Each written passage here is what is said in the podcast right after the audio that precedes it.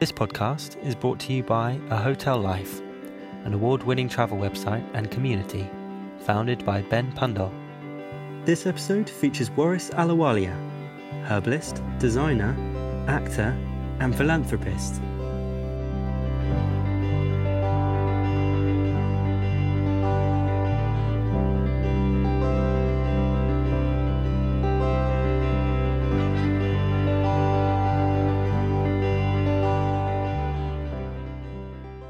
Waris, thank you so much for, for joining us today. Ever since I posted this morning about you and I having a chat today, the excitement has been fever like. So I'm I'm very very excited to be chatting to you today. Herbalist, actor, designer, conservationist, global traveler, and maybe above all, a New Yorker. So thank you so much for for joining us for a chat today. Firstly, how are you doing? How are you feeling? And where are you? It's a daily roller coaster as as I'm sure it is with everyone. I feel good. I feel lucky to be alive. I feel lucky to not be ill right now, and you know, taking extra precautions to stay stay healthy and you know keep my immunity and uh, you know at 100 percent, and then just watching the world fall apart. One element that there's there's an underlying sense of grief.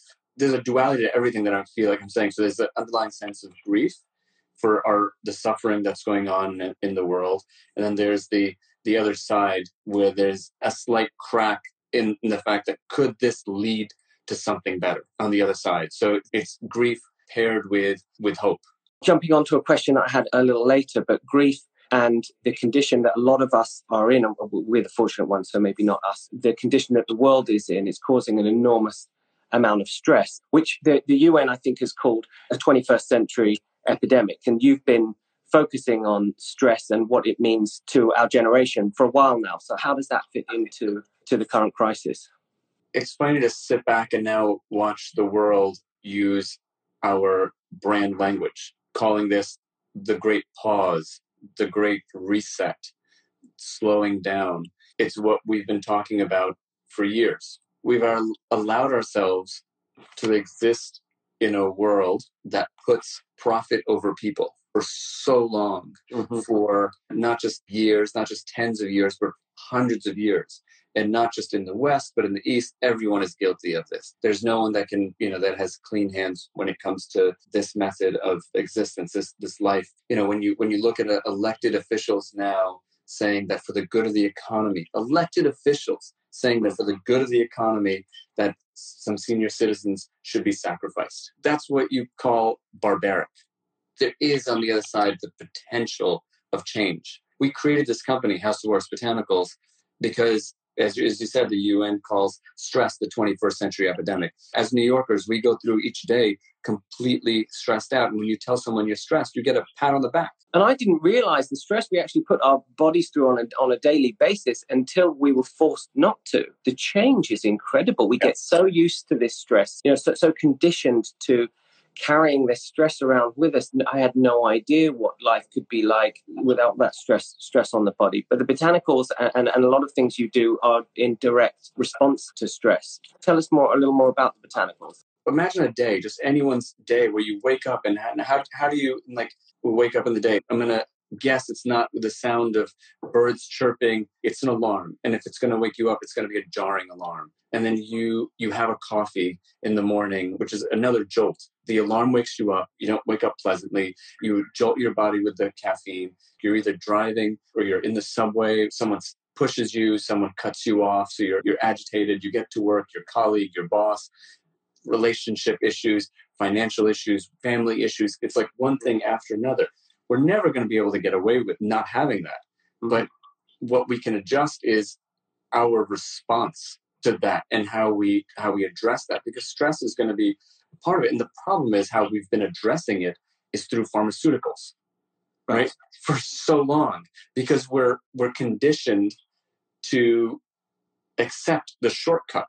We look for the shortcut, right? Like we celebrate the shortcut, the hack. That is what our culture looks for when it's the shortcut that has gotten us to this place in every sense of that word to this place today whether it's our own health as a nation, as as a, as a planet in the, the current pandemic. It's the shortcut. It's things like deforestation. Deforestation is the canary in the coal mine for what you know animals coming out of the forest. There's so many tangents we can go off of this. It's a very strange time we're living in when we're celebrating the hack, where we're celebrating the stress, the, sh- the shortcut. Yeah. And I think, in essence, it's time that we start trying to figure out the long term plan. How can we conserve humanity? You've been in conservation for, I think, as long as I've known you, which is about 20 years. Your focus has h- historically been on the protection of endangered species in Asia. And now I feel like that's much broader and because it's not just, you're not,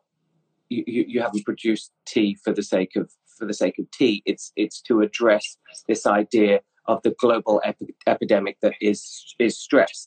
I laugh and I and I always go, I don't know where it came from. And then and then when I visited my mother in Brooklyn, when we were having dinner at the dining room table, which has got carved lions, and behind her is a, a brass plate of elephants and antelope, and that my father, my late father, had purchased at an auction. Like there are animals everywhere in the house, lions and tigers, and so without knowing it, I feel like I've grown up with the symbology of animals, and and and then just in my work, like when I worked in design and I worked in jewelry, I was always looking at trees and animals and, and shapes and forms in the natural world. And it only seemed to make sense that if I'm going to take things from the planet, and even if it was inspiration, that I had to do whatever I could to give back to it. Brilliant. We could all learn a, lot from that. Uh, and then speaking about your work, Waris, our, our, our lovely friend Athena Calderone called you a multi hyphenate, meaning you live many roles, that you wear many hats. How do you decide what you want to work on and when and with how much time and energy? My gut and instinct. And although it seems disparate, it all connects. It all makes sense down the road, but it all connects. My work in conservation, elephants walk through tea fields and tea estates. So now we're working with tea estates to talk to them about creating elephant friendly tea. And I'm in touch with, um, you know, an organization that certifies states as as elephant friendly but the same thing that's stressing the animals the same the same problems is what's going to affect us right? The loss of land the loss of habitat and the, the loss of nature. And so it all ties back in. Our herbs come from nature. My studies in this work and it comes from a place where indigenous cultures have used herbs spices plants as healing solutions for centuries right? And, the, and these are the same people that then also respected nature and the wild and their place in it. I'm sort of coming at it from very different ways, but it's all interconnected. I think one thing that all your many hats have in common is travel, whether it's design or tea or acting, um, and some of the brands you work with. Is that intentional or is that a byproduct? Because to me, when I think of one of the world's greatest global travelers, you, you're, you're it. Where does that come from? Where does love of travel come from? Is that intentional? Is it is that something that's just happened? And how are you feeling about the world of travel right now? Now I travel from the laundry room to the bathroom to the kitchen to the bedroom. and, and, and for, for fun, I've, I've put up customs tables. And so there's customs agents at each one. And, and you know, it just, just for fun to make me feel like it's, you know, that, that I'm still still traveling. I saw a meme of somebody with a treadmill in their house, and they would they would just stand next to it and put their suitcase on it as if it were a. I, thought it was, I thought it was brilliant. Actually, very funny. I think that the I fell in love with travel at, at an early age. Just I loved seeing new places and the the movement and, and the exploration. The world has been sort of conquered right there's no there's no unconquered un, unexplored areas and i long for that time where like you could find a new land or a new mm. culture, new experience that no one has seen. But I really just fell in love with travel for two parts, just for the discovery of food and, and, and sights, but then also in the work that we do, we have friends that live in every corner of the world. Yeah. And for me, more than just the city, like I, I love London obviously because it's, it's a wonderful city. It's beautiful and it, I, I have so much fun there, but it's for the people it's the people that are in Paris that I love. It's the people that are in Istanbul that I love Istanbul. Like it's not it's not the building. That leads me on to something I was creepily reading up on you yesterday a little bit. And as much as I think of you as a global traveler, I think of you as a New Yorker. I've known you for over 20 years. I've been in New York for 22 years. I've known you for, for over 20 of those years. And when I think of a typical New Yorker, I think of you, and you've been very outspoken in your love for New York, and you were quoted as saying, I've given a lot to New York, and New York in return has given a lot to me. New York's greatness is in its people. Now, you are a true hardcore, in my opinion, New Yorker. And I love that about you. So, how are you feeling about being a New Yorker at this time, you know, when New York is at the epicenter of the corona, corona crisis? To start with, I always say I was born twice once in Amritsar, Punjab, in India, and the second time when I arrived in New York when I was five. And since that day, since that day of arriving in New York, every day I've felt the electricity on the mm-hmm. street. Every mm-hmm. day. It didn't wane five years later, 10 years later. It didn't wane after 30, 40 years later of, of walking the same street. It mm-hmm. didn't go away. As I've said, and as you said, that, that electricity doesn't come from the wires. That electricity doesn't come from the buildings. It comes from the people that come there and choose to make it home. And I've been there for for everything, whether it was Sandy or 9/11 or I've seen the city suffer and I've seen the people stand up and I've I've seen us fight and not settle for what's been handed to us. So I think that the city is is suffering, but it's it's beyond. I mean, it's the definition of resilient. We're not going anywhere, and unfortunately for the rest of the world. The expression that's been coined recently is New York tough. I feel exactly the same as you. Look, I've I, the tiny things we can do. I have my I Heart New York mug every every time I interview somebody, just to show my gratitude and appreciation for those who are on the front lines in New York. And there's a lot of them. And it's if you're not from New York, it's very different right now because we hear the sirens, we hear the stories. My friends, you know, have got coronavirus, yeah, yeah. and it's everywhere. So you're, you know, there are other parts of the world. I read today that uh, Sydney's opening up the beaches. Like I couldn't imagine New York being open right now, even though it seems that cases are on the uh, are on the decline. Thank goodness. But uh, I, I, feel the same way. Uh, I feel I've been here for 22 years. I didn't move here when I was five. I moved here when I was 20, 24. But I still feel so excited about New York, and I'm glad I'm here. I'm glad I'm, I was here. I was here during 9/11. I was here during Sandy. I was here during the blackouts, and I'm glad I'm here because I do identify with being a New Yorker, and it's a special place. But I, I did wonder because you've been very vocal about that. And I, I really appreciate New Yorkers who are vocal about New York. It's given me everything. It's opened my eyes. It's opened my world up. It's brought me such incredible people. You know, I mean, I remember us at Cafe Lebowitz having lunch 20 years ago right on uh, on spring and and elizabeth and it was a sunny afternoon the people that have that have come through my life is because of the city the city has brought us all together and so I will celebrate that city till the end of time. I do just want to say to everybody that I, I asked Waris whether I could mention this. So Waris was a was a victim of hate crime after 9/11, I guess, because of the way he looked and the, the ignorance of of some people, uh, and that kind of thing is happening again all over the world with people from China. You know, so what do you have to say about that? It's our flaw, and we can't seem to get rid of it. We can't seem to learn. And that's what fascinates me about humankind is that we've been here before and what separates us from the animals is our ability to learn right and our ability to retain that knowledge and yet we always allow the one thing to get in the way and to rule our lives and to guide us in our decision making process and whether that's policy or that's you know who you're going to attack or what you're going to do it's fear it can come from the, the smallest place with your own personal fears of what you want to do, how you want to exist. You're afraid of how the world, you know, even even creativity. You're, you're afraid of what the world's going to say about your work, or you're afraid about trying new things, or you know, this is going to be such a crazy time. 15 million people unemployed.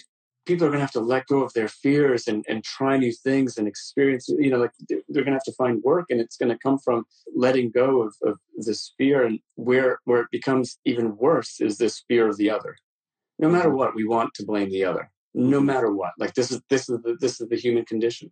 It's like it's so much easier if you can blame someone right? And so much easier um, for for whatever troubles, for your economic troubles, for your relationship troubles, for your work troubles. It's always the colleague or the boss. It's, it's never, you never take time to pause and go, wait, this might be on me. Or maybe I can improve the situation. It's so much easier fear grows like a weed, like an invasive weed in our bodies and our minds and our hearts, and it takes over. It's just it's just easy. It's just laziness. And so I was I was punched in the face. Um, you know, the April after and in Joe's Pizza after a night out at um, Don Hills Thursday night. Don Hills getting pizza uh, at, at, at Joe's at, at 4 a.m. and you know I, I, nearly lost vision in my right eye. Um, I you know I, I, would have had to have been wearing a patch, which which would have been a little bit dramatic, but it could have it could have worked for me. You know, I mean, like it, I would have been able to pull it off. But how do you uh, make, make light of this situation? Because there's, there's, no place for prejudice like that. There's, there's no place just, for prejudice like that in New York or anywhere. No, but I have to move forward. I can't live in that darkness that that person no. put onto me. Like that person tried to bring me down, and they didn't. They can't. Like I can't be held down, and I'm a New Yorker. Yeah, exactly. like, like, are you kidding me? You think you're going to punch me and like that's going to be it? That's going to destroy. Like it, it only makes me more resilient. It only makes me love the city even more. It only makes me want to do more and to create more. People are doomed to repeat this thing over and over again. Of of you know now it's against you know the fear of Chinese people. It's it's absurd.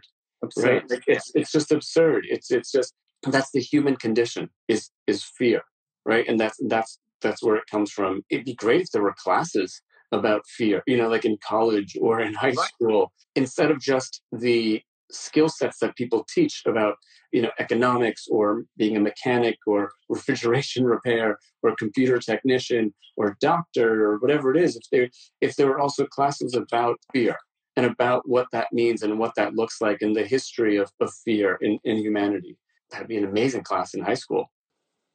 And I think we, as hopefully relatively intelligent humans, it's time to exercise our, you know, ability to show our appreciation for diversity and acceptance and support everybody that's around us. I say certainly in New York because we're at the epicenter of the, the coronavirus. So it doesn't matter of age or persuasion or color or race or background. There's definitely something we can we can all do despite our differences.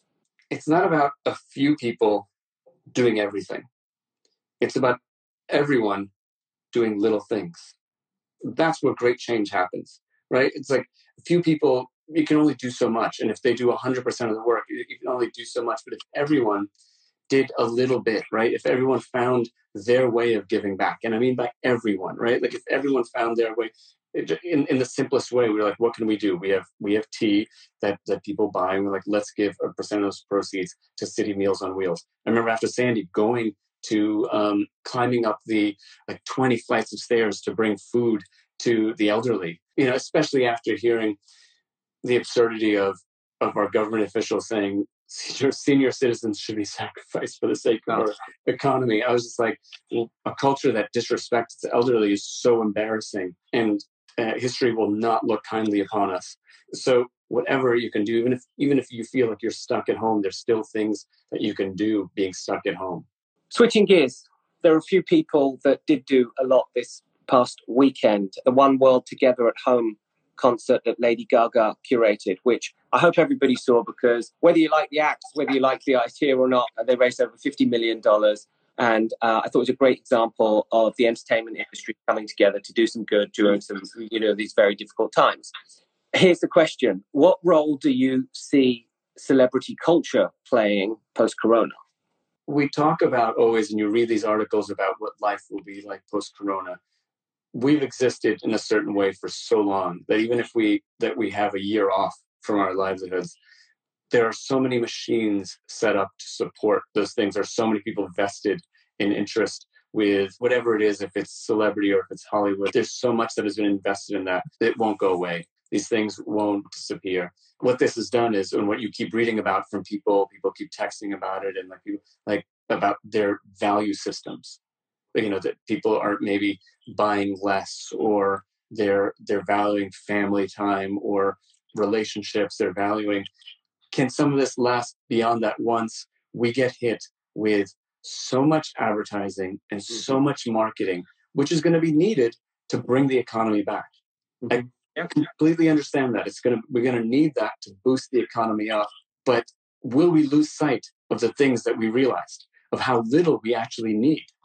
will we forget that? Will we forget these moments that we've had right now where we've been able to connect with friends and loved ones, where we've been able to hopefully connect with ourselves and realize we don't need more. We don't need another bag. We don't need more shoes. We don't need we don't need these things.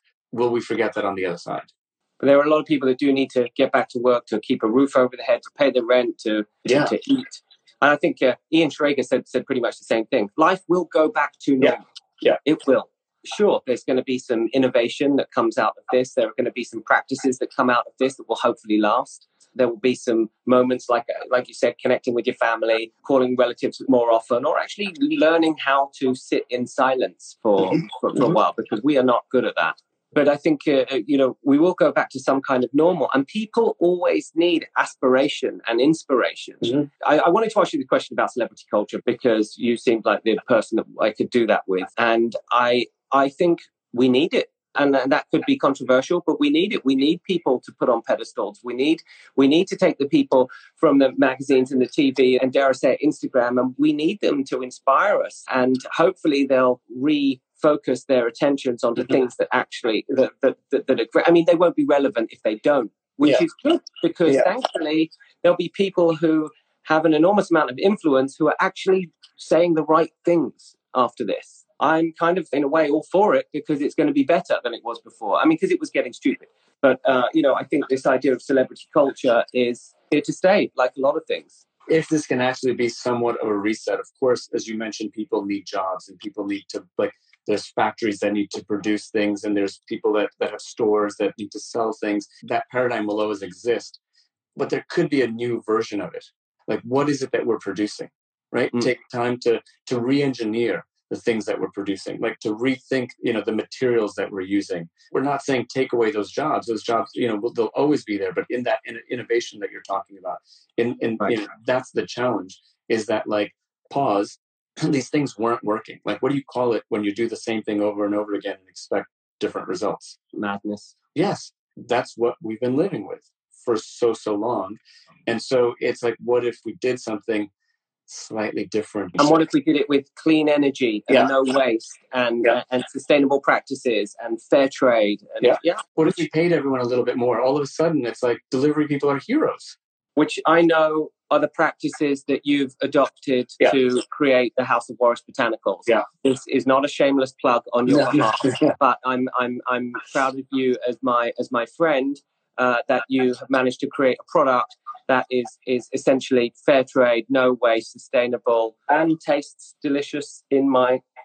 I love New York mug. I love New York yeah. mug you travel a lot, so it must be quite nice to be home for a second. So, are you taking life online at all? Is there, is there anything that you've been have you been doing cooking expos or, or I mean, obviously, thank you so much for joining me today for this. But have you been joining other other chats or doing dance routines or, or you know yoga or anything like like that, or have you been taking this time to enjoy a bit of peace and quiet? I signed up for a class at Yale, and just like the the terrible student that I was, I still haven't done any of the coursework. So I'm excited to say that I, I, you know, I was I was joking around after I signed up for the class and say I got into Yale, and then that was followed up with, and I'm already and I'm already failing. I'm already I, I got into Yale. Everybody, don't it's I don't don't please don't make a big deal out of it. But I'm already failing out of Yale. Um, we've bravo, bravo. Been trying to do those things, but we're we've been quite busy with you know, the first two weeks I, I, sat back and watched as to like what was going on in the world. I'm much more of an observer. I don't jump in and just sort of make more noise. I, I wanted to watch and see what was going on and see how the world was impacted and trying to understand what our role could be, right? As, as a company, as an, as an individual. And, um, and so, you know, first we started with the tea, with the money going back to City Meals on Wheels. And then we you know we have this you know the, the I think the last time I saw you was at our dinner club wasn't it yes. In, at, yes. at, the at the Bowery Hotel um, and we do this dinner club and we'll we'll start again it's a delicious exploration of the healing powers of whole food plant-based nutrition and it's a celebration of plants it's a celebration of community and then we, we're trying to figure out how we could translate that to where we are now and uh, so tomorrow we're actually doing our first digital dinner club or our Stay the F Home digital dinner club. And it's with Chef Courtney Burns. And uh, she's going to teach us. And I, I love home cooking. I, I celebrate home cooking, um, and I have dinners at home all the time, and I invite people over, but I also invite friends over that cook. and so that's that, that's so that's um, so so tomorrow we'll be uh, making a vegan vitality broth to lead us into spring and to lead us into you know to um, as this weather changes and um, so we'll be doing that. And then but part of that was also the restaurants are closed chefs are home they need to pay their staff and you know even if they are doing takeout it's only a portion of what their revenues are. And so and I know I was inundated with like restaurants saying please support our fund and I was like what if we could do this in a more fun way and what if we could raise money during the sort of cooking class and so I started imagining it as like a as a telethon as a cooking telethon. Will you be cooking tomorrow? Do we get to see you? Cooking? Yeah, I'll, I'll, be cooking. I'll, so, I'll be cooking. So, so, what time tomorrow? I think it's at uh, 6 6 p.m. New York time at House of Waris, my Instagram, and we'll be um, coming at you live with Courtney Burns. You you were my first, just so you know. We will definitely be joining you. So I got a, I got a very, you know, want to spice it up a little bit. We've got a quick fire round. Uh, first job. First real job was selling um, pots and pans door to door. No way. That's never come up in any article or anywhere. It was like it was a summer job. It was high school, knocking on doors, selling pots and pans. In New York. In New York. In New York. In New York. Yeah, that, that was real fun. Please Imagine people opening their door with me with pots and pans outside their door. Please tell me there's a picture of that somewhere. Acting gig where you've had the most fun. It would have to be Life Aquatic. It would have to be the first film I ever did in uh, in Italy. It was surreal. Five months with Bill Murray. Five months. I remember getting there and landing there in, in, in Rome, and it being completely surreal because I was like, I'd been to Rome before, but not to make a film. And I went down to my reception at the hotel. There was a note from Wes saying, "Come to dinner," and you know, by Piazza uh, the Spagna, and I and I go, and, and that's when I met Bill for the first time. And I remember like looking at him and in my head is flashing like scenes from every movie that he's ever done and it was you know you brought up the word celebrity it wasn't celebrity it was it's bill murray he completely transcends any kind of idea of celebrity yeah yeah so so that was that was definitely you know that was definitely the first one you know like when we uh dancing under the stars with with anjelica uh Huston and that was definitely my favorite one by far great to hear um favorite new yorker Oh, favorite New Yorker. Yeah. Um, that's a that's a how are these the speed rounds? um, uh, uh, you know, um, we could move on. First person, you're do, do, the doctors and delivery people and nurses. Good job. Good job. First person you'll hug when you get out of quarantine. That's an easy one. My mother. I haven't yeah. seen her for for five weeks. She's on a hundred percent lockdown with sister, thankfully, right. um, and they're no one in, no one out. We FaceTime a few times a day, but uh, I'm I'm running to Brooklyn. Well, you know, I've met your mum a few times, and she's pretty yeah. New York tough. Uh, your first country you'll travel to when you can?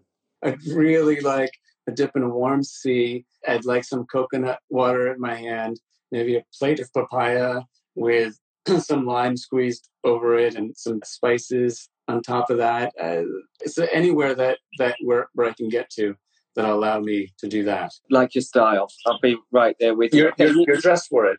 Yeah, I'm dressed for it. I'm ready. I'm so ready. I'm going to be dressed in this in a couple of months too. This is it. This is just to stay on. Um, any mu- music you've had on repeat? What's been keeping you up and dancing? My friends keep sending me artists from Africa, and I'm trying to remember what country, but Teg- Tegnu, I can't remember. But the, I've been getting um, links to music from Africa, which is which is it gets you moving. Amazing. I'll send yeah, you. Send it. I'll send, you a link. We'll share it with everybody. I know you've been very, very generous with your time, and I've just got one last question. Uh, if anybody has a question yeah. that they'd like to ask Waris or the both of us, then please send it through now. Uh, one last question. So, do you think this is a the wake up call the, the world needs, or do you think we're going to go straight back to normal when we can?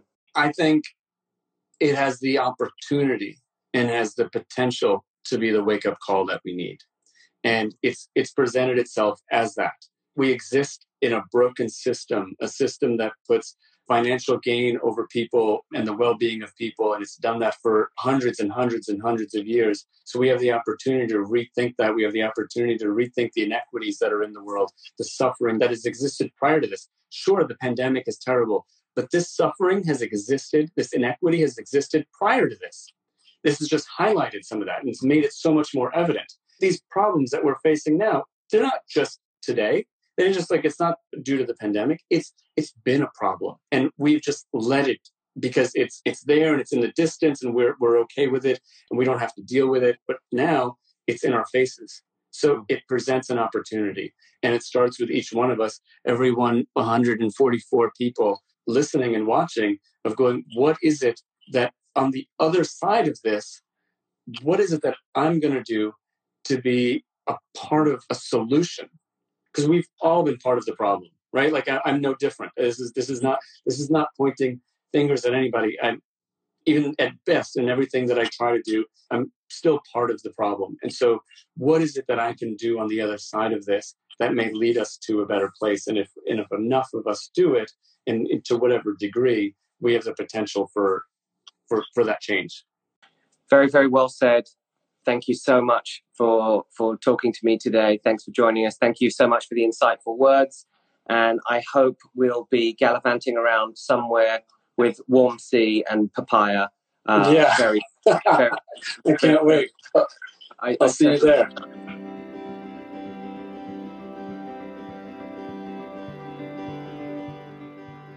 This podcast is brought to you by A Hotel Life, an award winning travel website and community founded by Ben Pundole.